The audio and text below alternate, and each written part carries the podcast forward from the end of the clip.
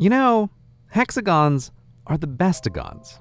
Why? Because bees. Bees are the best and build only the bestagon, the hexagon. Now, I know what you're thinking. Bees build hexagons because they're hexapods with hexagon eyes. How could they do otherwise? Excellent point. But the Humble Bumble has an engineering problem to solve. She makes two things honey and wax, the former to eat and the latter to contain the former. To make but a little honey, she must visit a lot of flowers, and to make one unit of wax, she needs eight units of honey. Wax is costly for bees in flower terms, and honey is drippy in food terms. So, to make a hive that contains the maximum honey while using the minimum wax is royally vital. Thus, a honeycomb conjecture which shape works best? To answer, we need to talk tiles. Tiling is covering a surface with a pattern of polygons. There's lots of options because there's lots of polygons. Even the regulars go on and on again. Now, for bees picking patterns, the more complicated ones obviously use more lines than necessary. That's what complicated means, and thus a honeycomb of that tile would use more wax per honey. So, sticking to the simple regulars, there are just three that tile tightly triangle, square, and hexagon. Pentagons are broken hexagons, leaving gaps, same with septagons. Octagons are alright, but they're no hexagon, which leaves the tiling trio which tile differently. A square is a square of squares, which is a square of squares, and so on. Squares tile tidily by basically cheating, covering an infinite plane with an infinite number of parallel lines. Like, wow, that's what a plane is. Boring. Triangles pull the same trick, dividing themselves down into infinite nothing. But not the hexagon, the only regular polygon to tile a plane without resorting to debasing self division. Unlike some squares I could mention, at least triangle is trying to be more geometrically interesting than square, teaming up a bit to 1, 2, 3, 4, 5, 6. Wait, hexagon! The other shapes can't help it, they just want to be the bestagon. Even some of the irregulars, like rhombus, tile by hexagoning. Same with your tracheus tiles and deltoid trihexagonals and your uh, crystal rhombilles and floral, floret penta. Look, they're all just hexagons. Even Cairo tiles, poor pentagons, tile up as best they can to form a lumpy hexagon. The rest just can't compete with the best. The hexagon, nobly indivisible, is the bestagon.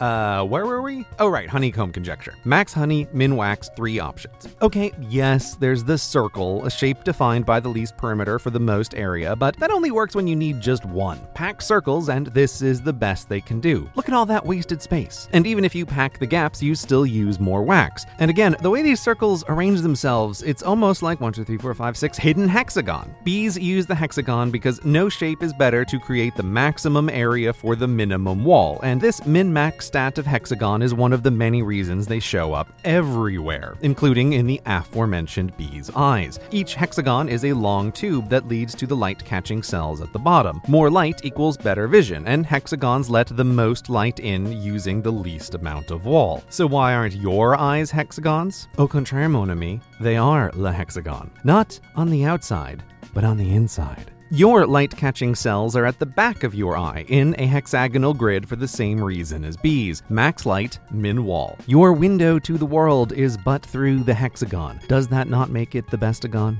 Okay, maybe hexagon as min maxagon doesn't catch your fancy. Then how about a little mystery, we? Let us travel to Saturn. Yes, the rings are attention grabbing, but leave the equator, travel north, and here lies the unexplained the great hexagon of Saturn. Need something for scale? Well, here's the Earth. Oh, here's six the Earths. Saturn's hexagon is pretty big. What is it? Well, you might be thinking it's a geological formation, an enormous basalt column like the smaller versions you find on Earth. But no, Saturn is a gas giant. There is no surface or geology to speak of, so the Great Hexagon is composed of shapeless clouds somehow keeping shape and changing color. It's a magnificent solar system mystery, and while I'm no space archaeologist, if I was looking for an alien gifted monolith on the most look at me planet under a hexagon beacon with Earth sized sides, that's where I would start. After all, what aliens would want to make first contact with the nearby monkeys before they became enlightened to pursue the universal truth? Hexagon is the bestagon. From the largest down to the smallest. Say, for example, this tiny snowflake I happen to have that has six sides, as all snowflakes do. Gee, what could cause that to be? Let's zoom down to the atomic realm and see. When water molecules join together to make a flake, the sturdy shape they prefer is the hexagon. As more molecules join, they extend the flake fractally up. The beauty of the snowflake on the monkey scale is but an extension of the hexagonal perfection on the atomic scale. Okay, yes, you will sometimes find snowflakes with 12 sides, but this happens when two growing snowflakes get stuck together, so it still counts. And the hexagon isn't just for snow, but for all Ice 1H, which means basically all ice on Earth. Yeah, there's a little Ice 1C, which we don't talk about because it's made of cubes, and cubes are boring, and there's a bit of Ice 9. No, don't touch that. But if there is ice in your drink, give thanks to the hexagon for keeping it cool. And it's not just water. Lots of atoms use hexagons because, take a note, hexagons are the bestagons. Oh, using a pencil? Get ready to have your mind blown about the hexagon here too. The lead. Well, it isn't lead lead, it's carbon. And you know what carbon atoms think is the bestagon? The hexagon. Pencil graphite is a whole bunch of hexagonal carbons, and when they happen to be in a straight sheet, that's graphene, which happens to be the strongest atomic material in the universe, some of which is in that pencil. To tear a sheet of graphene apart, you would need a hundred times more force than to do so with steel. Hexagon is strongagon. This is because when hexagons come together, they form three sided joints 120 degrees apart. This, for the least material, is the most mechanically stable arrangement. Pull on one joint and the other two equally pull back. Push in and the other two are the most able and stable to resist. Now look anew at a tiling of hexagons and you see it is composed of nothing but these max stable joints, each arranged perfectly to help the others be stronger and stabler. This is another reason hexagons show up everywhere. The universe blesses stability in her physics, from those basalt columns to bubbles, which, as soon as they can, ditch their spheres to become as close to hexagonal perfection as they can. That's so cool.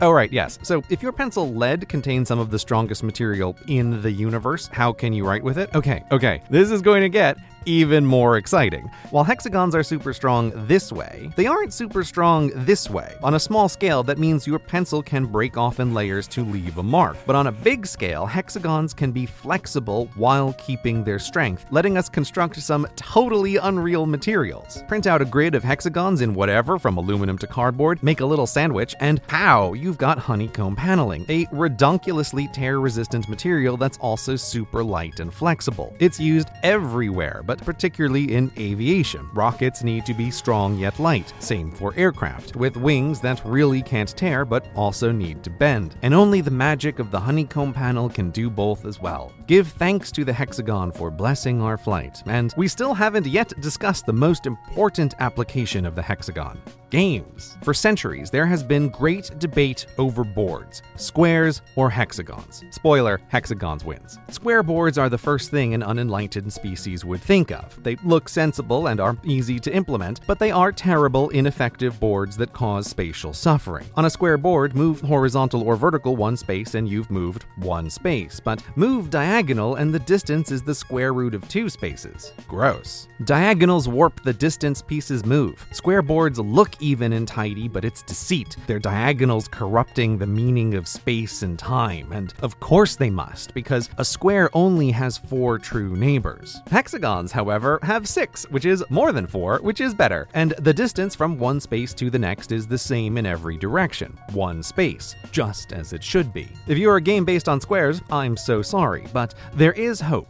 With thought and effort, you can hexagon yourself into a better place, as we all should aspire to do, spreading order and hexagonal enlightenment, for hexagons are the bestagons. And now that you agree, with your eyes you will see their six sided perfection in all things, and you will say to yourself as part of the order, hexagons are the bestagons.